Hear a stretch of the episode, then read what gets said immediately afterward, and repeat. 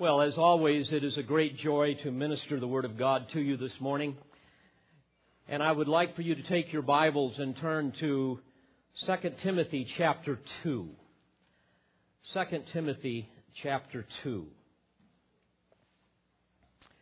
And in a few minutes, we will be looking at verse 8. 2 Timothy chapter 2. This morning I want to speak to you about a triumvirate of hope. In other words, three glorious truths that give us hope. Unlike any other religious document, only the Bible contains prophecy. Prophecies that give precise names and dates and places, hundreds of which have already been fulfilled literally including, as we studied last week, precise prophecies pertaining to the incarnation of Christ, pertaining to his ministry on earth, pertaining even to the very day that he would come into Jerusalem, pertaining to his sacrificial death, his burial, his resurrection, and so forth. And what an irrefutable argument for the authority of Scripture. And yet, most will not submit to that. Most will not believe most will remain unconvinced, not because it's intellectually impossible to believe, but because of willful disbelief. The Word of God tells us that men love their sin more than God, so they will suppress the truth and unrighteousness. And even though the Bible is an amazing book written by God Himself, the vast majority of the world will scoff at that and reject it completely. Because belief is a matter of faith, not of intellect, and only the Spirit of God can convict the world of sin and of righteousness and judgment. Indeed, as the apostle Paul affirmed in 1 Corinthians 1:18, the message of the cross is foolishness. It is moronic. It is idiocy to those who are perishing, but to us who are being saved, it is the power of God. If you are within the sound of my voice this morning and you are a skeptic, or perhaps you are a practical atheist, you live as if you really are not accountable to God, and certainly you refuse to be, or perhaps you're listening and you embrace some other religion. What I am about to share with you this morning will be utter folly to you unless you humble yourself before God and acknowledge your ignorance and acknowledge your sin and ask Him to show you the truth of His Word and especially the good news of Jesus Christ. And for those of us who have been saved by His grace through no merit of our own, the words that I share with you this morning will be merely reminders of truths that God has used to transform us, to give us a whole new perspective on life, and indeed, words that have given us eternal life. Today is Resurrection Sunday, where we celebrate the bodily resurrection of the Lord Jesus Christ from the dead. Dear friends, this is an event so profound that if it were not true, all of Christianity would literally collapse in a heap of ruin. This is an event that has survived countless attempts by critics to deny it and to explain it away. In fact, there is no other event in history that has been so thoroughly scrutinized and yet proven to be true than this. And because no other event in history is so exceedingly offensive to those who refuse to worship the one true God, people are constantly trying to attack it. Indeed, the resurrection of Jesus Christ is the crowning event of the life and the ministry of the Son of God. And it is utterly essential to saving faith. In fact, the Apostle Paul tells us in Romans 10, beginning in verse 9, if you confess with your mouth Jesus as Lord, and you believe in your heart that God raised him from the dead, you shall be saved. For with the heart man believes, resulting in righteousness, and with the mouth he confesses, resulting in salvation. There have been hundreds of conspiracies to discredit the resurrection, to somehow convince the world that it was all a hoax.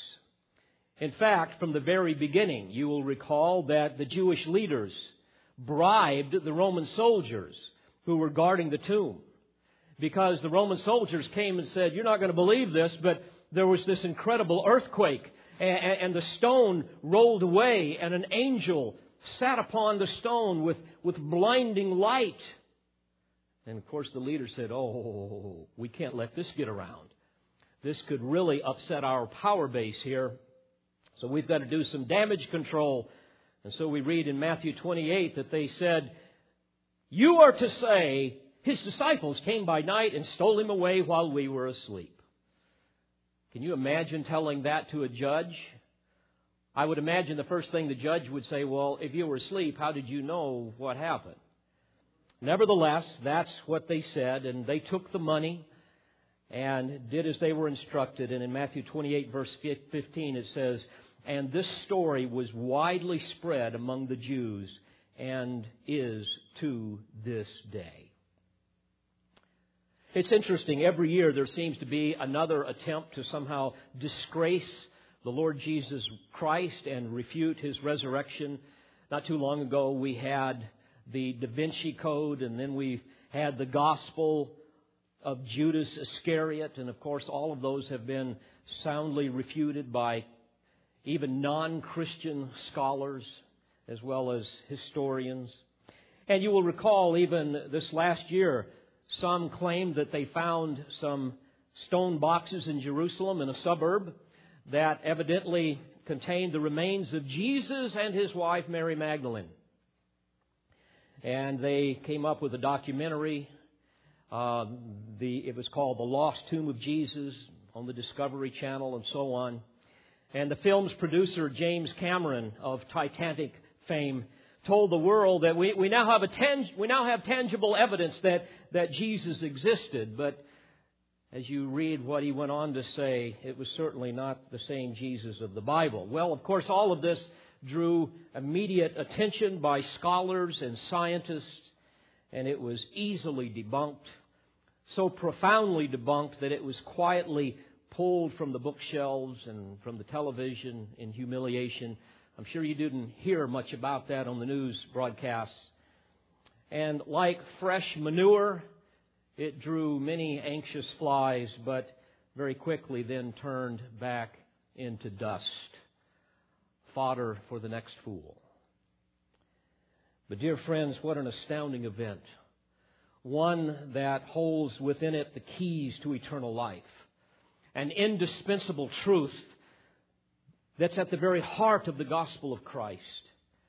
In fact, Paul understood this, a converted rabbi, and we read some of this earlier. He said in 1 Corinthians 15, For I delivered to you as of first importance what I also received, that Christ died for our sins according to the Scriptures, and that he was buried, and that he was raised on the third day according to the Scriptures, and that he appeared to Cephas, then to the twelve, and after that to more than 500 brethren at one time, most of whom remain until now, but some have fallen asleep.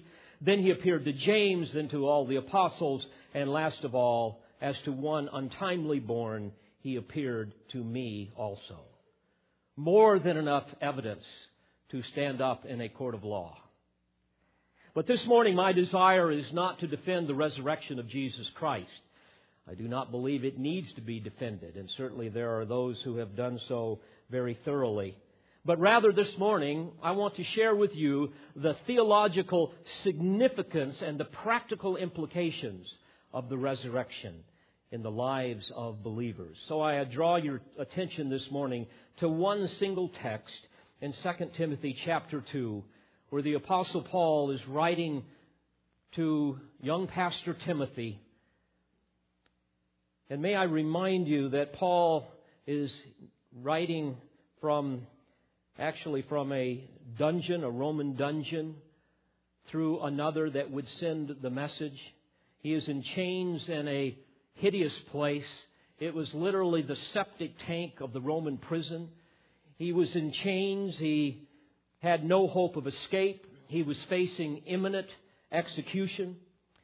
And he was now passing on the non apostolic mantle to young Timothy, a pastor, his son in the faith. But before he died, he wanted to encourage Timothy and to share some things with him that were of paramount importance. And Timothy, of course, was experiencing mounting persecution from heretics inside the church as well as from pagans outside the church. And Timothy had become afraid, he had become discouraged, and the inspired apostle in 2 Timothy is exhorting Timothy, Timothy to, to kindle afresh his gift and to exchange his fear with, with power and love and of a sound mind and to not be ashamed of the Lord and not be ashamed of the Apostle Paul and not be ashamed of the gospel and to preach the word come what may. And Paul knows that there are certain things that Timothy is going to need to know and need to never, ever forget in order to persevere to these ends. And here's what he said in verse 8 of 2 Timothy 2. Remember Jesus Christ, risen from the dead, descendant of David, according to my gospel. Every Christian making a stand for Christ in these last days of mounting apostasy and persecution struggles with discouragement. We all do, if we're honest. All we have to do is look around and we see the moral freefall of our country as politicians and activist judges and apostate religious groups systematically eviscerate every vestige of Christianity within our culture, out of our schools, our colleges, get rid of it out of our universities, out of the workplace, out of the public forum, even out of the town square. And because biblical Christianity, and I underscore biblical, because much of what you see out there, especially on television, has nothing to do with the Bible. But biblical Christianity stands in stark contrast to the culture in which we live. And therefore, as I've said before, Christian bashing is the only political correct, politically correct form of hate speech in our country. We have virtually no voice in government. We have been criticized, marginalized, ostracized, considered the lunatic fringe. And of course, with all of that, it's easy to get discouraged. But, beloved, may I remind you that Jesus warned us that it would be this way. In fact, he promised that it would get worse, not better, right before he returns in particular. We know as we look at the Word of God that he has allowed Satan to rule this world until the Lord comes back again. In fact, in 1 John 5:19 it says the whole world lies in the power of the evil one. And unbelievers ultimately are the ones who are Satan's servants who rule the world, those that the Bible call spiritually dead, those who have no capacity to understand, much less live out divine truth, those who deny that there even is a personal God to whom we must be accountable. They are at enmity with God. The Bible tells us they are at rebellion in rebellion against Him. They are hostile to the true and the living God. The Lord says that they serve their father, the devil. And of course, we all understand that as we live in this world that they dominate. In fact, Jesus said, if they persecuted me, they will also persecute you. There is a very high cost to following Christ. All who desire to live godly in Christ Jesus will be persecuted. And Jesus tells us that we have to take up a cross, even daily, and follow Him. Be willing to serve Him even if it costs us our life. On, on average, we understand that 171,000 Christians worldwide are martyred for their faith every year. That's 47 people every day. Yet, where's the outrage? Yet, a lesbian talk show host will get on television and sob over a little dog named Iggy that she gave to her hairdresser in violation of a contract with a pet adoption agency that took it back. And it seemed like the whole world cries with her.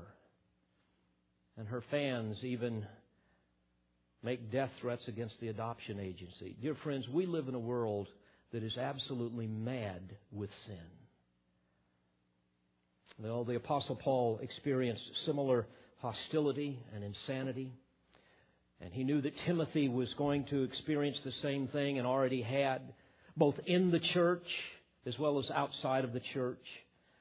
And it's amazing how that Paul, even being very familiar with severe persecution in his life, carried on as if it didn't faze him.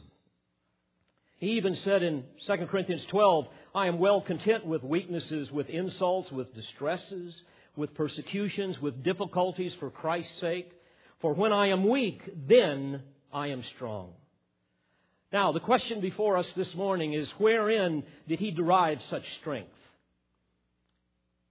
What motivated his tireless devotion? What sustained him, even in the midst of relentless persecution? And certainly the natural temptation to want to finally just give up and say, I, I just can't handle it anymore.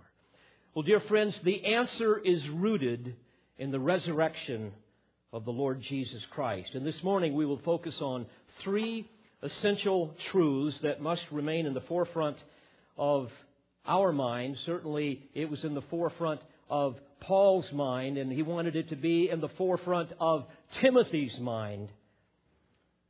And that is what I call a triumvirate of hope. He must remember, number one, the person of Jesus Christ. Number two, the power of Jesus Christ, that he was risen from the dead. And thirdly, the promise of Jesus Christ, because indeed he was a descendant of David. Now, first, I want you to notice in this text, the inspired apostle says, Remember. In the original language, this is a command, not a suggestion. He is saying, Remember something here. This is very important. Now, why would he tell him this? Well, I think the answer is quite obvious. It's because he knew that Timothy, like all of us, have a tendency to forget. That's why, for example, Jesus commanded us to remember him in the ordinance of communion that we celebrated a few moments ago. A memorial that proclaims the death of Christ symbolically. A time where we can com- commune with him and rekindle our commitment to him and, and uh, even a sign that anticipates his return. You see, the Lord knew that we would be prone to forget. And like weeds in a garden, the things of the world tend to squeeze out the things of God in our life. Many of those things are legitimate. We all have daily activities that we have to tend to in order to survive. But many things that we tend to are frankly illegitimate. Those things of the world that seem irresistible that squeeze out God, squeeze out His Word, squeeze out service rendered to Him as we chase after the fleeting pleasures of life. In fact, in 1 John 2:16, we read that all that is in the world, the lust of the flesh, it's the lust of the eyes, it's the boastful pride of life. In fact, Paul called them the unfruitful deeds of darkness. Sometimes so disgraceful we shouldn't even speak of them in Ephesians 5. Therefore, he went on to say in verse 15, Therefore, be careful how you walk, not as unwise men, but as wise, making the most of your time, because the days are evil. Now, I ask you this morning, when was the last time you remembered the things here in verse 8? The Lord Jesus Christ, risen from the dead, descendant of David. When was the last time you pensively reflected upon the resurrection of Jesus Christ and the significance of that event in your life as a Christian? Certainly for non Christians, it's something that would never probably cross their mind. When was the last time you pondered the implications of Jesus being the descendant of David? what difference does that make? When was the last time you taught these things to your children? Do I make my case that we need to be reminded of this? Again, for some people will say, well, I, have never thought of any of that. You know, quite frankly, I, I think the Bible and the things in it is just a meaningless myth. The resurrection is a ridiculous hoax. And others would say, well, you know, I seldom think about these types of things, and I, I, guess maybe I should. And the argument would be, yes, you should, because here we see it's the priority of a dying apostle. Now, may I suggest to you that you will learn much about a man in the last days of his life, especially when he is being tortured. And so, the Apostle Paul gives us here this triumvirate of truth, which would be the driving force of his faithful service. It's the driving force of his gospel message. It's the essence of his hope. Jesus Christ, risen from the dead, the descendant of David. Now, first, let's notice what I would call the person and work of Jesus Christ, because you cannot separate his person from his work. Now, remember, Paul is reminding Timothy of these core elements that he must never forget, that he must constantly preach. And first on his list is Jesus Christ. We know that Paul preached Christ and Him crucified. This was the priority of his messages. And the tendency today, I believe, is to teach about everything and preach about everything but Christ, it seems. And even when he is taught, he is so distorted that he bears no resemblance to the real Jesus. Many times when I hear people talk about Jesus, they speak of him as if he was just another human being, that he was not the Son of God, that he was just some effeminate peacenik that basically embodied social liberalism and preached some gospel of, of, of tolerance and moral relativism. But, dear friends, may I remind you that if we're going to remember Jesus Christ, we must remember who He is as He is defined in His Word. The Lord Jesus Christ is the second person of the triune Godhead. You must understand that He is co equal.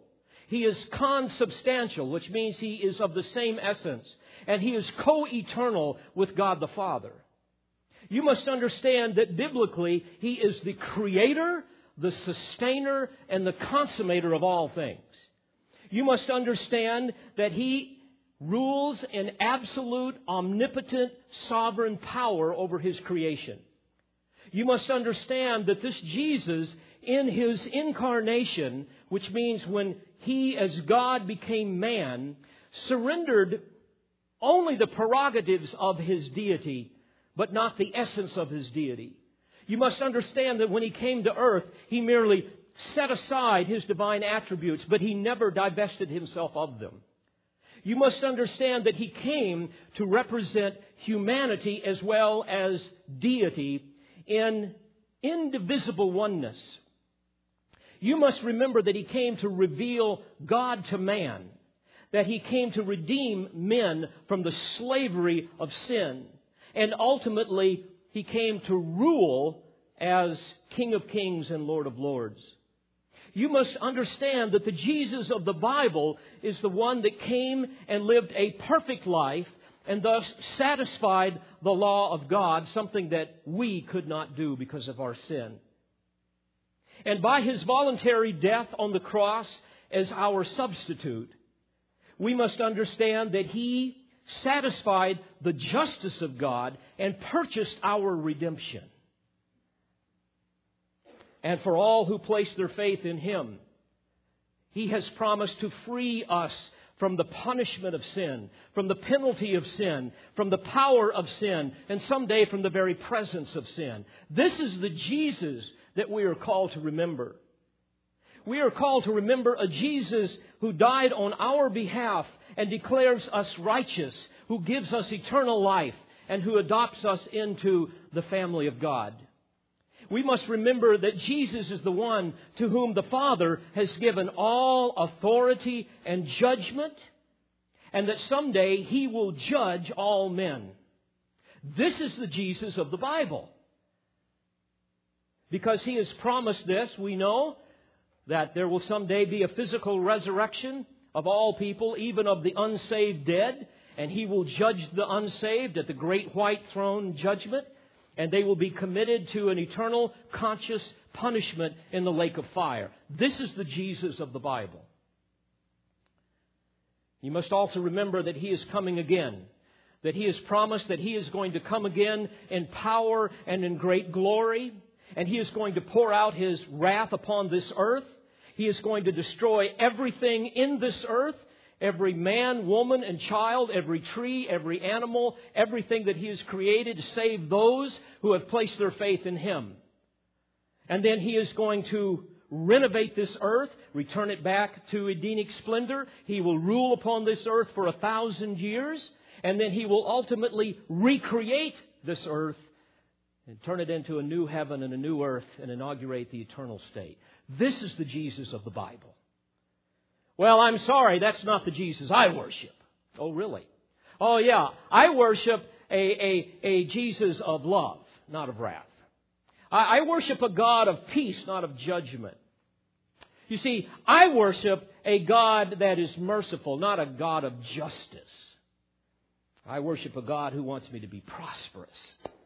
I worship a God who wants me to be free from all my diseases I worship a God that wants me to be successful, who wants me to be happy.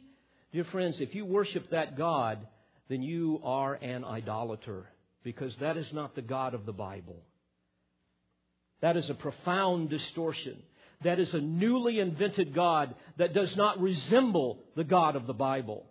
You see, you must understand, and this is again what Paul is reminding Timothy remember Jesus because he is the one that came to this earth to live and to die upon a cross, not to make men happy, but to make men holy.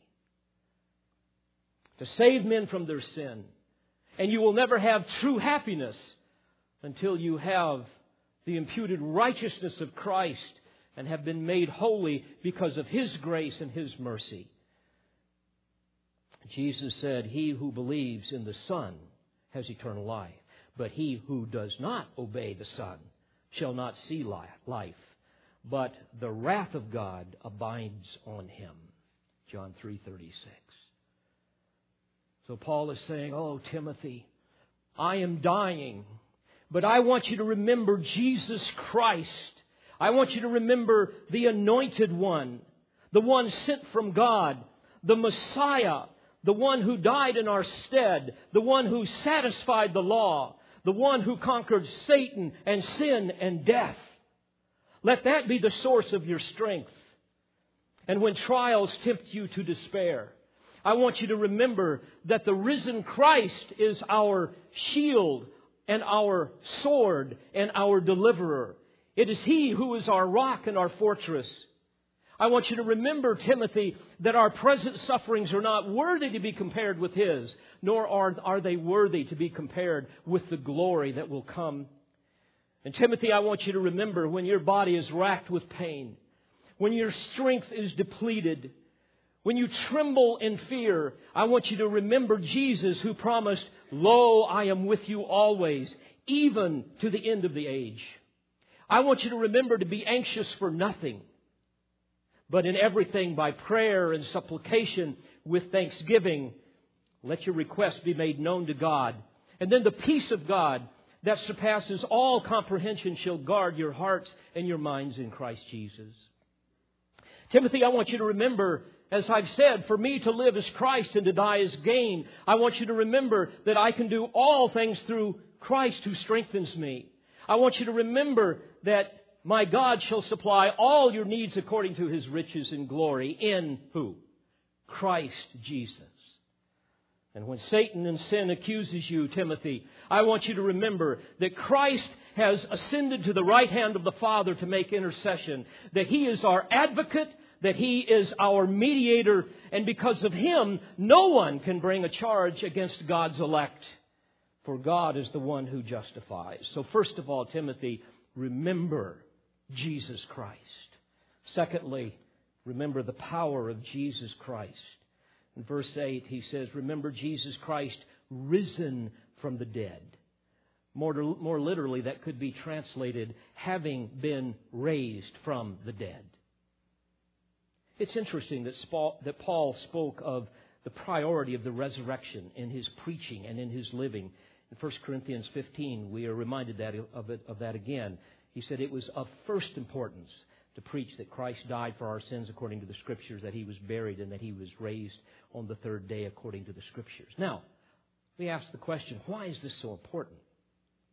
Why would the resurrection be on the short list of a dying apostle as he endeavors to encourage a young pastor? Well, the answer is found in verses 17 and 19 uh, of 1 Corinthians 15. He said, as we've read earlier, if Christ has not been raised, our faith is worthless. And we are still in our sins.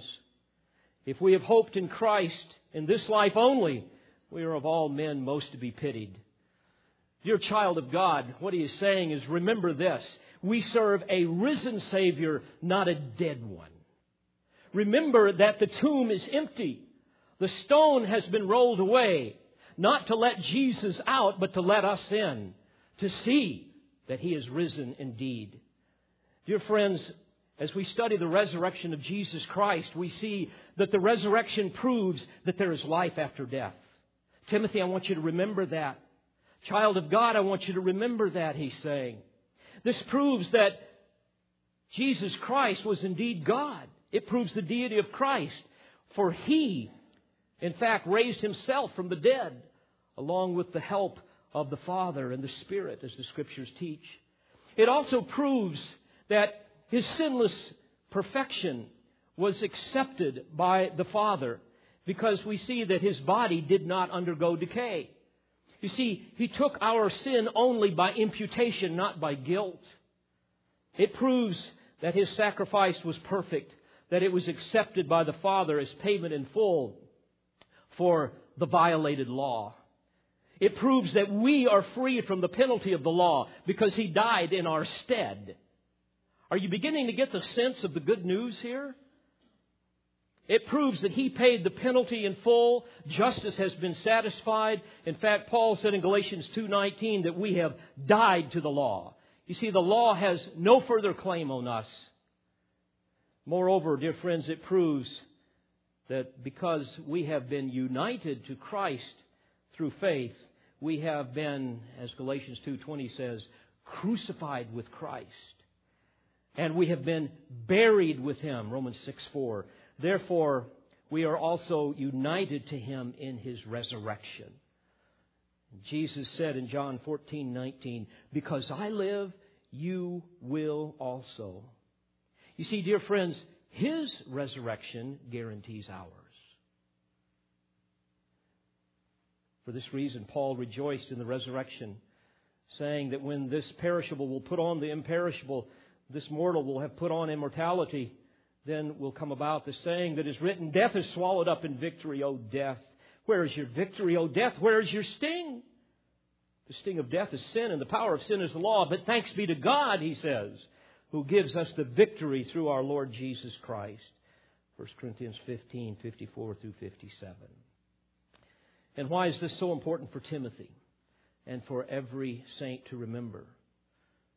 Well, Paul went on to say, therefore, my beloved. In other words, in light of the resurrection, in light of its implications in our lives, in light of all of this, my beloved brethren, be steadfast, immovable, always abounding in the work of the Lord, knowing that your toil is not in vain in the Lord. Remember this, Timothy.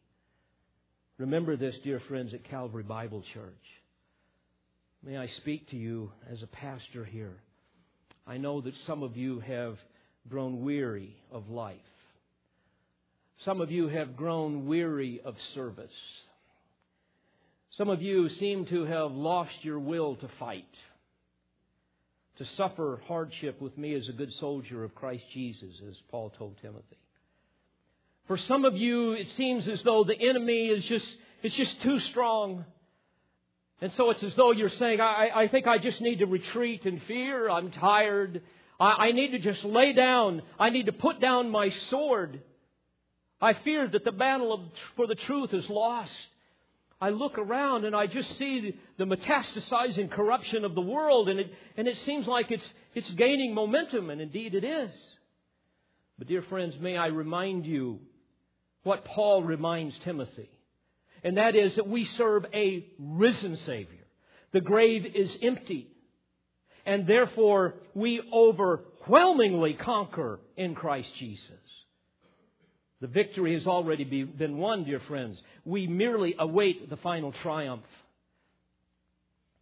But unless you remember the person of Jesus, and unless you remember the power of his resurrection, you will suffer defeat and be useless to fellow soldiers and to the king. In Philippians 3, Paul said that knowing Christ Jesus experientially and, and personally was the number one priority in his life. In fact, everything else was considered to be pure rubbish. And he said in verse 10 of Philippians 3, I want to know him and the power of his resurrection. And in Ephesians 1, here's what he said that he prayed for the eyes of our heart to be enlightened. In other words, for believers, for all of us, for the eyes of our heart to be enlightened. What does he want us to see? He goes on to say, so that we might know what is the hope of His calling, the riches of the glory of His inheritance in the saints, and what is the surpassing greatness of His power towards us who believe. These are in accordance with the working of the strength of His might, which He brought about in Christ. Now catch this, when He raised Him from the dead and seated Him at His right hand in the heavenly places. Dear friends, I want you to notice that he did not pray that somehow we might receive this power, but rather he prayed that we might be awakened to the fact that we already possess it. And therefore we should live consistently with it. Later on, the apostle exploded in a joyous doxology in Ephesians 3, beginning in verse 20. He says, Now to him who is able to do far more abundantly beyond all that we ask or think according to the power that works within us. To him be the glory in the church and in Christ Jesus to all generations forever and ever. Amen. Timothy, remember Jesus Christ having been raised from the dead. And then, as he said in Colossians 3, verse 1, if then you have been raised up with Christ, keep seeking the things above where Christ is seated at the right hand of God. Set your mind on the things above, not on the things that are on earth. And he went on to say, when Christ, who is your life, is revealed, then you also will be revealed with him in glory. You see, friends, we have to constantly remember the glorious truths and the promises of the Word of God so that we can gaze into the eternal rather than being transfixed upon the temporal that can depress us and defeat us and discourage us. The enemy loves to intimidate. Satan loves to intimidate. Like Christians' encounter with Apollyon in Bunyan's Pilgrim's Progress. It was in the Valley of Humiliation that Apollyon came strutting across the field to approach Christian and panic gripped Christian's soul. The hideous fiend made monstrous threats against him, offered him false promises, reminded him of his failures, even tempted him to doubt God. All of the things which are typical of the world in which we live. And gradually the persecution and the criticism began to take its toll upon Christian. And it began to wear him down. He became discouraged. He became depressed, became weak, and finally he despaired of life itself. And finally, as the dragon was about to make its final death blow, we read that Christian quickly stretched out his hand and grabbed his sword, which was the word of God, saying, Do not gloat over me, my enemy. Though I have fallen, I will rise again. Dear friends, there's the power of the resurrection. Though I have fallen, I will rise again. With that, Christian gave Apollyon a deadly thrust that made him fall back as if mortally wounded. seeing this, Christian attacked again, saying, No, in all these things we are more than conquerors through him who loved us. And Apollyon then spread his dragon wings and sped away in defeat, and Christian would see him no more. And then Bunyan gives a little poem to summarize that scene in his life, and here's what it said A more unequal match could there be? Christian must fight an angel. But you see, the valiant man, by wielding sword and shield, does make him, though a dragon, quit the field. Dear Christian, may I remind you that it is the power of the resurrection within you that empowers you to rejoice even in severe trials. It is the power of the resurrection within you that causes you to be, as Paul said, one who would suffer hardship as a good soldier of Christ Jesus.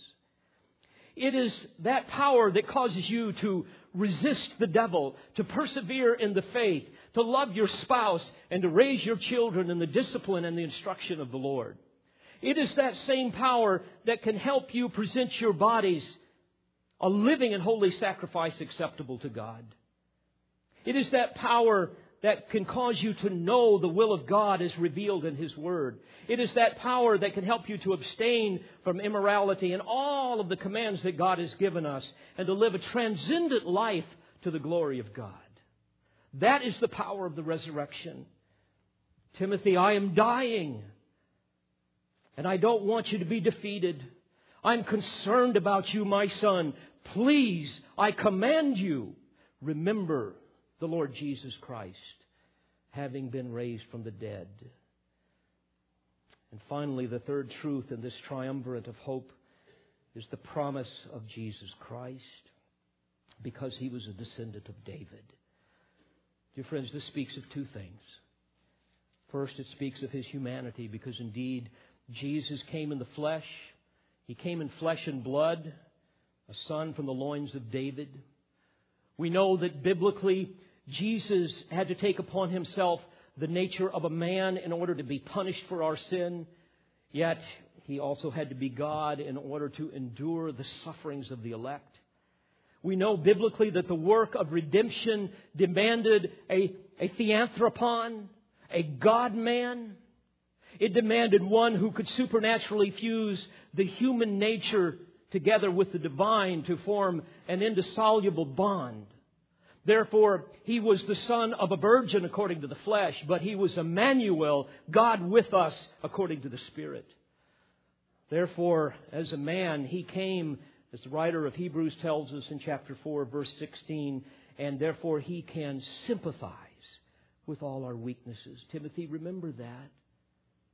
He came as a descendant of David as a man. Therefore, he can sympathize with all that you're going through. That text goes on to say, because he has been tempted in all things as we are, yet without sin. Let us therefore, in other words, in light of all of this, here's what you can do. You can draw near with confidence to the throne of grace, that you may receive mercy and may find grace to help in the time of need. But not only does the phrase a descendant of David speak of his humanity, but it also speaks of his royalty, of his kingship, of his promise to come again, not as a lamb that opened not his mouth, but rather as the roaring lion of the tribe of Judah, as King of kings and Lord of lords. And he will come someday in fulfillment to his promise to David in 2 Samuel 7 and hundreds of other passages in the Old and New Testament. He will come and he will reign upon the earth in the glorious messianic kingdom for a thousand years.